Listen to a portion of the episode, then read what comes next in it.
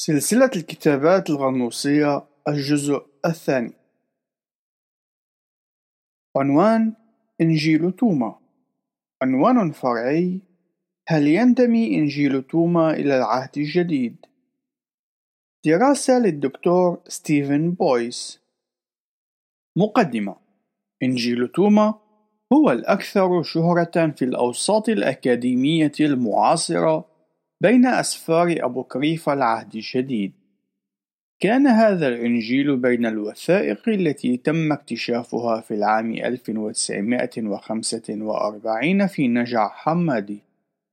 إن مجموعة مخطوطات نجع حمادي تتكون من ثلاثة عشر مخطوطة قديمة تحتوي أكثر من خمسين نصا أبوكريفيا أي منحولا. من بين أشهر النصوص نجد كلا من إنجيل توما وإنجيل فيليبوس وإنجيل الحق. أما إنجيل توما فهو يحتوي على مجموعة من 114 قولا ليسوع. بعض هذه الأقوال مبهمة أي مشفرة وغامضة وبعضها الآخر مشابه لأقوال يسوع في الأناجيل الأربعة الأصلية. إن آخر قول من هذا السفر هو الأسوأ سمعة من بين الأقوال المئة والأربعة عشر ويقرأ كالتالي اقتباس قال يسوع لأن كل امرأة تجعل نفسها رجلا ستدخل ملكوت السماوات. نهاية الاقتباس. سوف نقوم لاحقا بدراسة هذا القول ضمن هذه الدراسة. إن المؤلف يقوم بالإشارة بشكل واضح إلى الفلسفة الغنوصية ومن النادر ما يقوم بدفع القارئ إلى التركيز على خدمة يسوع وعمله. على ما يبدو أن تعليم هذا الإنجيل يدعو القراء إلى البحث وإيجاد الشرارة الإلهية في ذواتهم أي في داخلهم للوصول إلى المزيد من الاستنارة. إن هذه التعاليم هي هرطوقية بطبيعتها وقد رفضتها كل الكنائس الأرثوذكسية تقريبا. يبتدئ الإنجيل بالكلمات التالية اقتباس. هذه هي الأقوال السرية التي قالها يسوع الحي والتي دونها يهوذا توما التوأم. نهاية الاقتباس. يدعي المؤلف أنه ديديموس والتي تترجم التوأم والذي كان شاهد عيان على حياة وخدمة يسوع. يختلف العلماء حول تأريخ هذا السفر. لذلك نجد مجموعة واسعة من الآراء التي يقدمونها. تتراوح التواريخ المقدرة لهذه الكتابة بين خمسين وحتى مئتين وخمسين ميلادية. يعتقد فالنتاسيس أن صعوبة تأريخ هذا السفر ترجع إلى أنه مجموعة من الأقوال أي لوجيا دون أن تكون في إطار سرد مما يفضي إلى إمكانية إضافة أقوال فردية بشكل تدريجي مع الوقت. يؤرخ فالنتسيس إنجيل توما بين العامين 100 و 110 ميلادي، مع احتوائه لبعض المواد التي قد تعود إلى القرن الأول والتي يمكن أن يتم إرجاعها إلى الفترة الممتدة بين العامين 30 وحتى 60 ميلادية. أما جي آر بورتير فيؤرخ إنجيل توما إلى تاريخ متأخر وهو 250 ميلادية. لقد وجدت أن الأدلة تتماشى بشكل أكبر بكثير مع التاريخ الذي أعطاه فالنتسيس أي من 100 وحتى 110 ميلادية أو بعده بقليل. وذلك مع الأخذ بعين الاعتبار أن بعض التقاليد قد تكون أقدم من ذلك بكثير. إن فكرة السرية أو الأشياء المخفية سوف تكون فكرة متكررة في هذا الإنجيل. إذ أن الكاتب يحاول أن يقوم بتقديم يسوع كما لو أنه رجل أرشد تلاميذه لكي يقوموا بإيجاد المعرفة المخفية داخلهم. ويبدو أن مفهوم الأقوال السرية المذكورة في المقدمة يصل نفسه بالتصريح الذي أدلى به هوذا ليس الإسخريوطي في يوحنا في الإصحاح الرابع عشر في الآية الثانية والعشرين اقتباس يا سيد ماذا حدث حتى إنك مزمع أن تظهر ذاتك لنا وليس للعالم نهاية الاقتباس يبدو أن مؤلف هذا السفر يقوم بربط كتاباته بإنجيل لوقا وكذلك بالسرد الإنجيلي الذي قدمه يوحنا أكثر من السردين الآخرين. إن هدفي في هذه المقالة هو اختبار ستة من أقوال توما ومقارنتها بالأناجيل الأربعة الأخرى. إضافة إلى ذلك، فإنني أهدف إلى تقييم أصالة الأسفار فيما يتعلق بقانونيتها. عنوان القول التاسع قال يسوع الآن خرج الزارع أخذ بيده حفنة من البذار ونثرها بعضها سقط على الطريق فأتت الطيور وجمعته. البعض الآخر سقط على الحجارة فلم ينبت له جذور في التربة ولم يعطي سنابل. والبعض سقط على الشوك فخنق البذار وأكلها الدود. وسقط بعضها على التربة الجيدة فأعطت ثمرا جيدا. ستون مكيالا ومائة وعشرون مكيالا. يوجد خمسة اختلافات رئيسية في هذا المثل عن التسجيل الموجود في سرديات الأناجيل الإزائية وذلك في مرقس في الإصحاح الرابع في الآيات من الثالثة وحتى الثامنة في متى في الإصحاح الثالث عشر في الآيات من الثالثة وحتى الثامنة وفي لوقا في الإصحاح الثامن في الآيات من الخامسة وحتى الثامنة. وعلى الرغم من أن كل سرد من الأناجيل الإزائية يقوم بالتأكيد على جانب خاص إلا أنه لا يناقض السرديات الباقية. في الوقت الذي يقدم فيه هذا المثل معلومات جديدة فإنه يتناقض مع السرديات الأخرى. ومن بين الصفات المهمة لقانونية الأسفار هي قدرتها على إظهار الصفات الإلهية التي تشتمل على الوحدة والدقة. إن هذا السرد لا يظهر وحدة مع بقية الأسفار المقدسة، لذلك فإما أن تكون السرديات الواردة في الأناجيل الإزائية خاطئة على الرغم من كونها تظهر الوحدة بعضها مع بعض أو أن تكون رواية هذا الإنجيل خاطئة يوجد خمسة اختلافات في هذا السرد عن مثل الزارع أولا عبارة اقتباس أخذ بيده حفنة من البذار نهاية الاقتباس تخبر الأناجيل الإزائية قارئها عن البذار التي زرعها الزارع ولكنها لا تقدم معلومات عن كمية البذار التي زرعت. قد يبدو الأمر غريبا في هذا المثل أن يتم زراعة أربعة أنواع تربة مختلفة باستخدام حفنة واحدة من البذار. قد يعتقد المرء أن قطعة الأرض التي يفترض أن تنتج محصولا وفيرا ستحتاج إلى كمية تفوق حفنة من البذار. ثانيا اختار المؤلف أن يضيف عبارة اقتباس لم تعطي سنابل نهاية الاقتباس وذلك عندما تحدث عن البذار التي سقطت على الحجارة والتي تتماشى مع سرد لوقا يقول جرانت وفريدمون بخصوص عدم إنتاج سنابل اقتباس نحن نتواجه في هذا المثل مع العقيدة النحشية القائلة بارتفاع البذار الصالحة إلى السماء نهاية الاقتباس. ثالثا يضيف المؤلف تفصيل الديدان الآتية لتلتهم البذار بعد أن خنقتها الأشواك.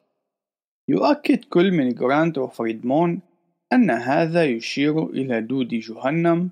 انظر مرقس الإصحاح التاسع في الآية الثامنة والأربعين. وذلك يرجع إلى أن الغنوصيين يعتقدون أن الجحيم هو على الأرض. يبدو أن هذا التأكيد يقدم إجابة على العشوائية التي ترافق إضافة تفصيل الديدان إلى المثل فإن كانت الأشواك كافية لخنق البذار فلماذا سيحتاج المرء إلى إضافة المزيد من الهلاك إلى هذه المحاكاة؟ في المحصلة إن يسوع كان يشدد على الغرض الذي بسببه لم يعد التلاميذ يتبعونه لقد اختنقوا بمشاغل الحياة وانغمسوا بلذاتها. رابعا أكبر كم من الثمار الناتجة عن البذار التي سقطت على تربة جيدة. لقد اختار لوقا التركيز على أعلى كمية من الثمار وهو مئة ضعف. مرقس هو الآخر يذكر ثلاثة كميات محتملة من الثمار وهي ثلاثين وستين ومئة. متى أيضا يذكر ثلاثة كميات محتملة ولكنه يضعها وفق ترتيب معكوس وهي مئة ضعف وستين وثلاثين. أما إنجيل توما فهو يقوم بالتشديد على رقمين وهما ستون ومئة وعشرون ضعفا. لا يوجد اختلاف حول الستين ضعفا لكن يوجد اختلاف حول المئة والعشرين. تتفق كل السرديات الإزائية على أن أعلى كم من الثمر يمكن الوصول إليه هو مئة ضعف. أما هذا الإنجيل فإنه يعلم أنه يمكن الوصول إلى ما هو أعلى من ذلك.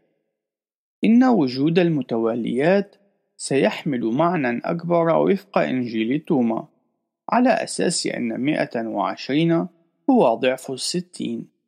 وإن أراد المرء أن يقوم بجمع السرديات الأربعة بعضها مع بعض فسيكون من المنطقي الخلوص إلى أن الأرقام ثلاثين وستين ومئة وعشرين ستبدو أفضل من ثلاثين وستين ومئة ولكن السؤال هو ما الذي قاله يسوع؟ يتفق ثلاثة شهود في شهادتهم عن يسوع في حين أن إنجيل توما يقف وحيدا دون أي دعم في تناقضه هذا. خامسا لا بد أن يلاحظ القارئ أن المؤلف قد اختار عدم ذكر تفسير يسوع لهذا المثل لتلاميذه في حين نجد أن الأناجيل الإزائية لم تتردد في إعلام القارئ أن هذا المثل قد تم تقديمه لكي يتمكن تلاميذ يسوع وحدهم من معرفة أسرار الملكوت.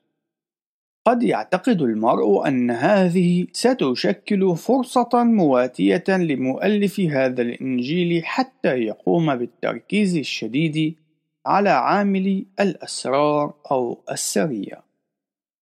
إن الأمر الواضح هو أن فكرة الأسرار والأشياء المخفية مختلفة بشكل كامل بين كتاب الأناجيل الإزائية وبين مؤلف هذا الإنجيل. على الرغم من وجود عناصر تشير إلى الوحدة إلا أنه يوجد في هذا المثل اختلافات كافية من الناحية اللاهوتية لرفضه. عنوان القول الثاني عشر. قال التلاميذ ليسوع نحن نعلم أنك سوف ترحل عنا. من يكون قائدنا؟ قال لهم يسوع أينما تكونون يجب أن تذهبوا إلى يعقوب البار الذي من أجله قد صنعت السماوات والأرض. إن توما يسجل حوارا بين يسوع وتلاميذه ومن المرجح أنه قد دار بعد أن أعلن يسوع عن رحيله في يوحنا في الإصحاح الرابع عشر. إنه لمن المدهش كيف أن توما يكتب أن دور القيادة سوف ينتقل إلى يعقوب البار وهو الأخ غير الشقيق ليسوع عوضا عن انتقاله إلى روح القدس. وذلك بحسب وصف يوحنا في الإصحاح الرابع عشر. يستنتج جرانت وفريدمون أن هذه النظرية في انتقال القيادة إلى يعقوب البار بوصفه القائد قد نشأت من إنجيل العبرانيين والتقليد النحشي. إن التوكيد الأكثر إثارة للانتباه في هذا القول هو في العبارة الأخيرة. إن توما يشير بطريقة مريبة إلى أن السماء والأرض قد صنعت من أجل يعقوب البار إن هذا التوكيد يتعارض بشكل كامل مع الإصحاح الأول من يوحنا والإصحاح الأول من رسالة بولس الرسول إلى أهل كولوسي. سيشير التفسير السليم لهذين الإصحاحين إلى أن كل شيء قد وجد بواسطة المسيح ومن أجله. ولا بد أيضا من التنبه إلى أن بولس لم ينظر إلى يعقوب البار على أنه الشخص الوحيد الذي كان على رسل اتباعه بعد صعود يسوع. إنه يعترف بأركان ثلاثة للكنيسة وهي بطرس ويوحنا ويعقوب البار وذلك في رسالة إلى أهل غلاطيا في الإصحاح الثاني في الآية التاسعة. إن الواضح هو أنه بالنسبة لبولس الرسول أن الروح القدس هو الذي سيقود كل هؤلاء الرجال إلا أن الكنيسة ككل سوف تتجمع خلف قيادة هؤلاء الرجال الثلاثة وليس يعقوب وحده. عنوان القول الثالث عشر. قال يسوع لتلاميذه قارنوني بشخص ما وأخبروني بمن أشبه. قال له سمعان بطرس أنت كملاك بار. قال متى؟ أنت كفيلسوف حكيم. قال له توما يا سيد فمي عاجز تماما عن قول من الذي تشبهه أنت. قال له يسوع أنا لست سيدك لأنك قد شربت وقد أصبحت ثملا من النبع الفوار الذي أرقته أنا. فأخذه وانسحب وقال له ثلاثة أشياء. حين عاد توما إلى رفقائه سألوه ما الذي قاله لك يسوع؟ فقال لهم توما إن قلت لكم أحد الأشياء التي قالها لي فإنكم سوف تتناولون حجارة وترمونها علي ونار ستخرج من الحجارة وتحرقكم.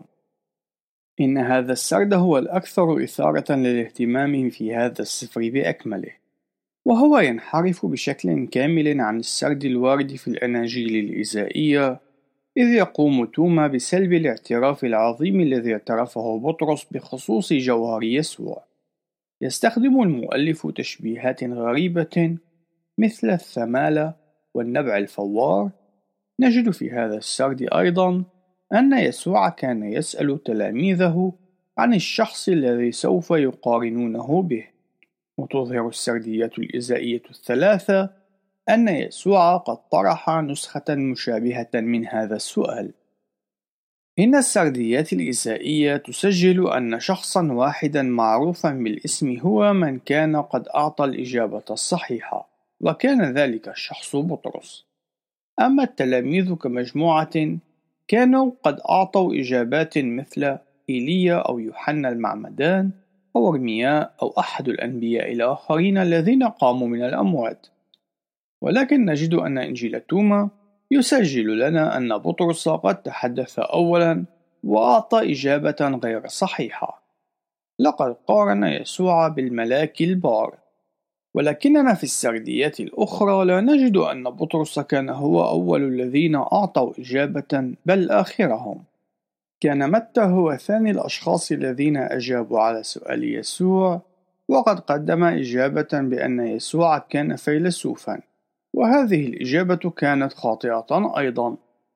أجد أنه من المريب أن يكون الشخصان اللذان يقدمان إجابات غير صحيحة هما اثنان من الرسل واللذان يقفان وراء اثنين من السرديات الإزائية.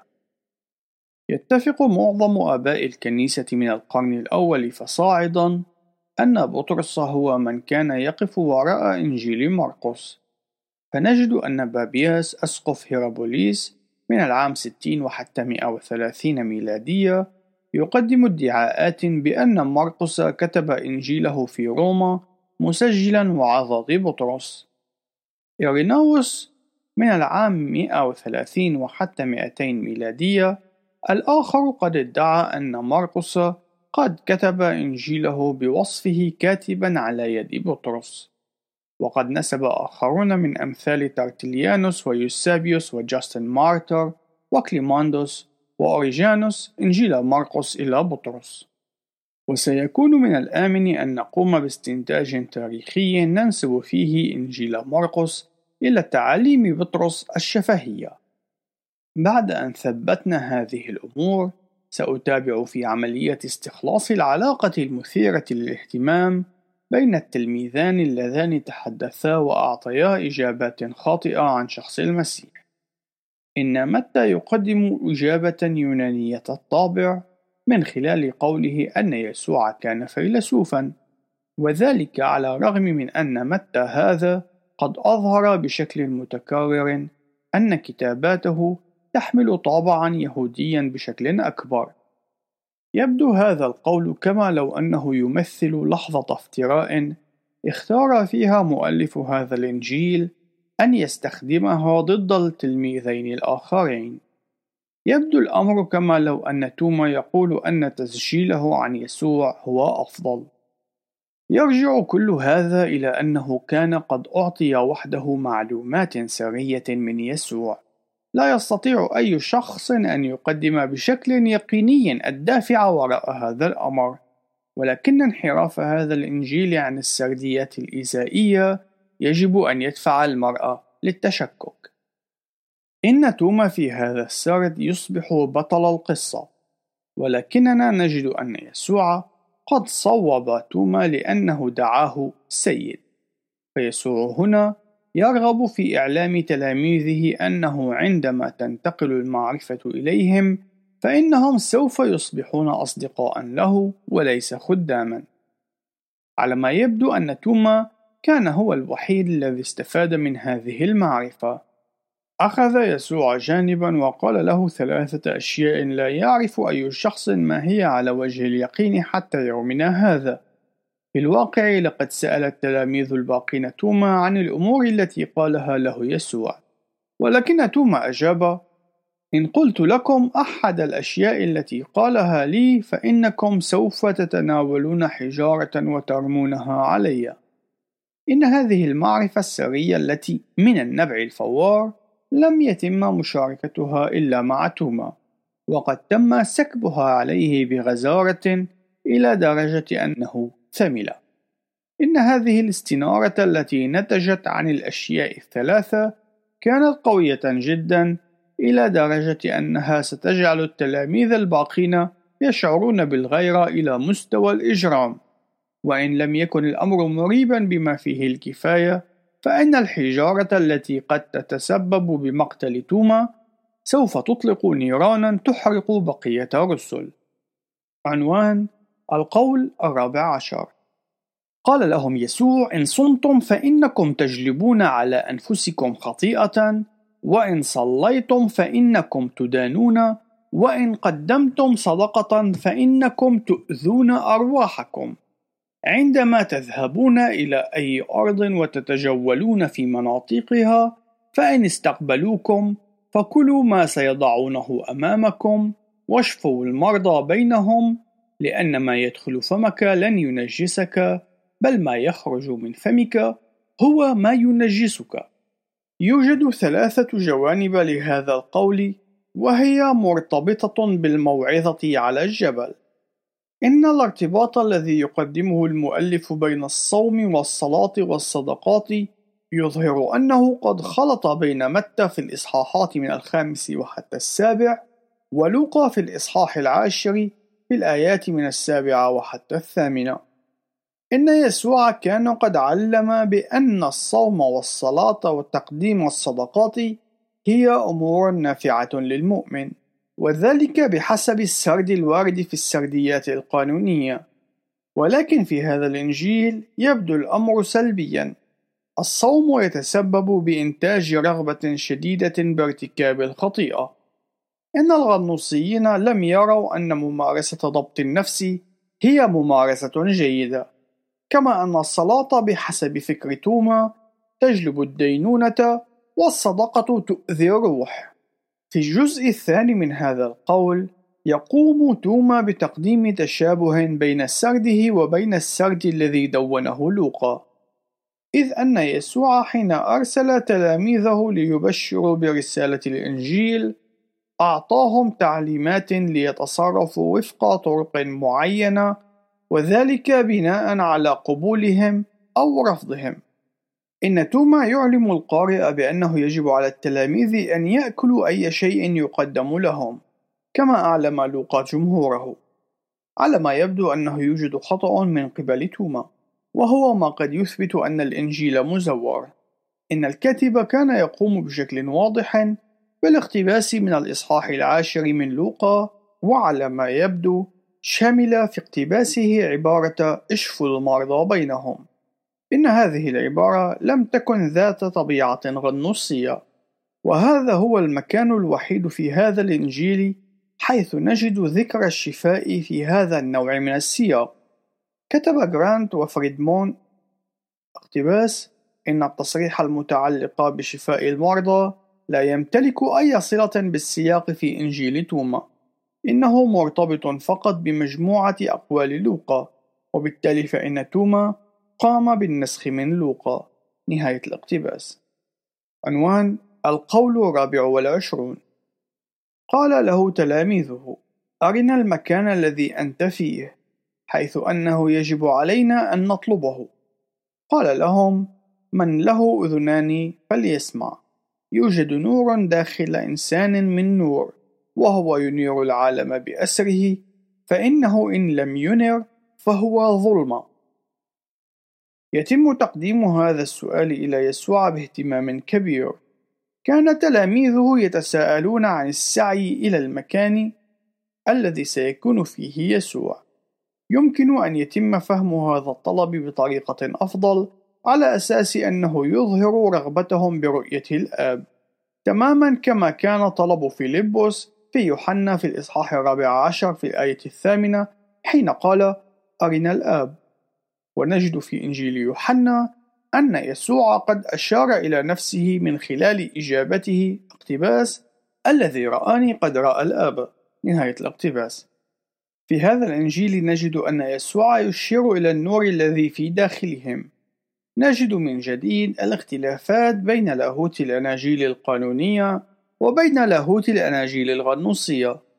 إن السرد القانوني يعلمنا بأن الإنسان ضائع في الظلمة ولا يمكنه أن يأتي إلى النور. هذا ما يرد في يوحنا في الإصحاح الثالث في الآيات من الثامن عشر وحتى العشرين وفي روميا في الإصحاح الثالث في الآيات من التاسعة وحتى العشرين. وبأن الإنسان لا يمتلك نورا داخليا يتبعه. إن النور الذي للإنجيل وحده هو الذي يستطيع أن يقوم بتحويل أبناء الظلمة إلى أبناء للنور كما يرد في رسالة بطرس الأولى في الإصحاح الثاني في الآية التاسعة. عنوان القول الرابع عشر بعد المئة. قال له سمعان بطرس قل لمريم أن تفارقنا. لأن النساء لسن أهلا للحياة. أجاب يسوع أنا بنفسي سوف أقودها لتصبح رجلا حتى تصير هي الأخرى روحا حية تشبهكم أنتم الرجال لأن كل امرأة تجعل من نفسها رجلا سوف تدخل ملكوت السماء.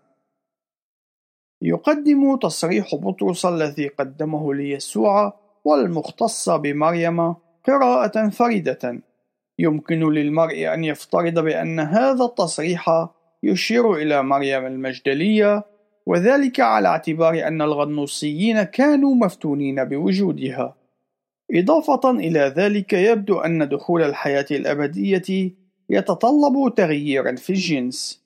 يختلف الإيمان الغنوصي بالاعتماد على معنى هذا القول. يقترح جيرد لودمان أن هذا القول قد أضيف في فترة متأخرة في سبيل استكمال النصوص الغنوصية الزهدية المتداولة. كتب روبرت ماكلاشلان ويلسون اقتباس بهذه الطريقة. تم الوصول إلى ذروة تعليم توما عن الأمور الأخروية حيث تم إزالة الجنس. لا بد من الإشارة هنا إلى أن هذه النقطة تختلف بين الفرق الغنوصية. على سبيل المثال في المذهب الفالنتيني نسبة إلى فالنتينوس إن روح المختار تدخل إلى البليروما أي الملأ أو الكون الروحي حيث يسكن الله ليس كما العرسان إنما كعروس للملائكة. ولكن يبقى المفهوم الأساسي هو نفسه نهاية الاقتباس. بصرف النظر عن تاريخ القول الرابع عشر بعد المئة إن الأمر الواضح هو بأن هذا التعليم يتناسب مع الفكر الذي يقف وراء الغنوصية فالجسد هو شرير بطبيعته والخلاص الحقيقي يأتي من خلال الهروب من الجسد. وبالتالي فإن الخلاص النهائي للغنوصية هو من خلال الصيرورة كروح ومحو الجنس. الخلاصة يقف إنجيل توما إلى جانب الأسفار غير القانونية الأخرى في الفشل في تلبية معايير النموذج القانوني إن أعظم طريقة لتفحص صلاحية الأسفار من أجل قوننتها هو من خلال اختبارها وفق نموذج المصادقة الذاتية. توجد طرق أخرى للقوننة، مثل النموذج الكاثوليكي الرومي، والنموذج التاريخي، ونموذج النقد القانوني وسواها. لكن وبغض النظر عن منهجية المرء المتبعة، فإن معظم النماذج سوف تودي إلى رفض إنجيل توما. وفق نموذج المصادقة الذاتية يوجد ثلاثة معايير، وهي: أولاً، يجب أن تحتوي صفحاتها على صفات إلهية، وبحسب ما رأينا في الأقوال التاسع والرابع عشر وسواهما، فإن هذا الإنجيل فشل في تلبية تلك المتطلبات. إنه يفتقر إلى الوحدة، ليس مجرد الوحدة الداخلية ضمن السفر نفسه، إنما الوحدة مع الأسفار القانونية الأخرى أيضًا. ثانياً، يجب أن يتم تتبعه إلى الرسل. إن هذه الوثيقة قد ظهرت في وقت لاحق من التاريخ، وذلك بعد أن مات الرسل. إنه من المؤكد أن الكاتب ليس هو توما الرسول، حتى أن العلماء غير المؤمنين سوف يؤيدون هذه الفكرة. كما أشرنا في المقدمة فإن أحدث تاريخ يمكن أن يتم منحه بدقة لهذا الإنجيل يرجع إلى الفترة الممتدة بين 100 إلى 120 ميلادية. ثالثا، يجب أن يتم قبوله من الكنيسة ككل. إن حقيقة اختفاء هذه الأناجيل المنحولة لما يقرب من 15 قرنًا تشير إلى أن الكنائس على مر العصور قد رفضت هذه الأسفار. لقد تم نسخ وحفظ الأناجيل القانونية الأربعة فقط، وتمت ترجمتها بشكل مستمر عبر امتداد تاريخ الكنيسة. ليس هذا فحسب، بل إن الأناجيل القانونية تتفرد بإمكانية ربطها بالرسل في القرن الميلادي الأول. يجب أن لا يتم قبول إنجيل توما كواحد من الأناجيل القانونية. إذ أنه فشل في جميع الجوانب الثلاثة لنموذج المصادقة الذاتية، على الرغم من وجود تصريحات عن الحقيقة وهي متوازية مع الأناجيل القانونية، فإنه يجب أن يتم النظر إليه على أساس أنه مزور ويمتلك تأثيرا غنوصيا. إن الأمر الواضح من محتوياته هو أنه لم يكن إنجيلا مستقلا ولكنه كان مثل نسخة من الأناجيل الأربعة الأصلية مع إضافة تلك الفروقات البسيطة. يجب أيضا أن يتم اعتبار مضمونه هرطوقيا، ونجد أن يوسابيوس في تاريخه الكنسي لم يقم بوسم إنجيل توما بأنه هرطقة فحسب، بل وسمه أيضا بأنه اقتباس شرير وغير تقوي. نهاية الاقتباس. في الختام كيف يجب على المسيحيين أن يتعاملوا مع هذا السفر؟ أعتقد أن الوقت قد حان لكي يقوم المسيحيون بالقضاء على جهلهم بهذه الأنواع من الكتابات يجب أن يتم فحص هذه الأسفار ومقارنتها مع الحقيقة. لقد قام دان براون مع أشخاص كثيرين بالتسويق لهذه الأسفار من خلال بيع ملايين الكتب وجني ملايين الدولارات من الأفلام التي قامت بمنح الشهرة لهذه التعاليم. لقد ابتليت الكنيسة الأمريكية والعالمية بالجهل فيما يتعلق بتاريخ التلقي والقبول المسيحي للأسفار القانونية. يجب أن تكون هذه الأسفار دافعًا للمؤمن لكي يحب ويدرس ويثمن الأناجيل القانونية الأربعة بطريقة أكبر. نعمة وسلام الدكتور ستيفن بويس النهاية. إلى اللقاء في الجزء القادم ولنعطي المجد لله دائما.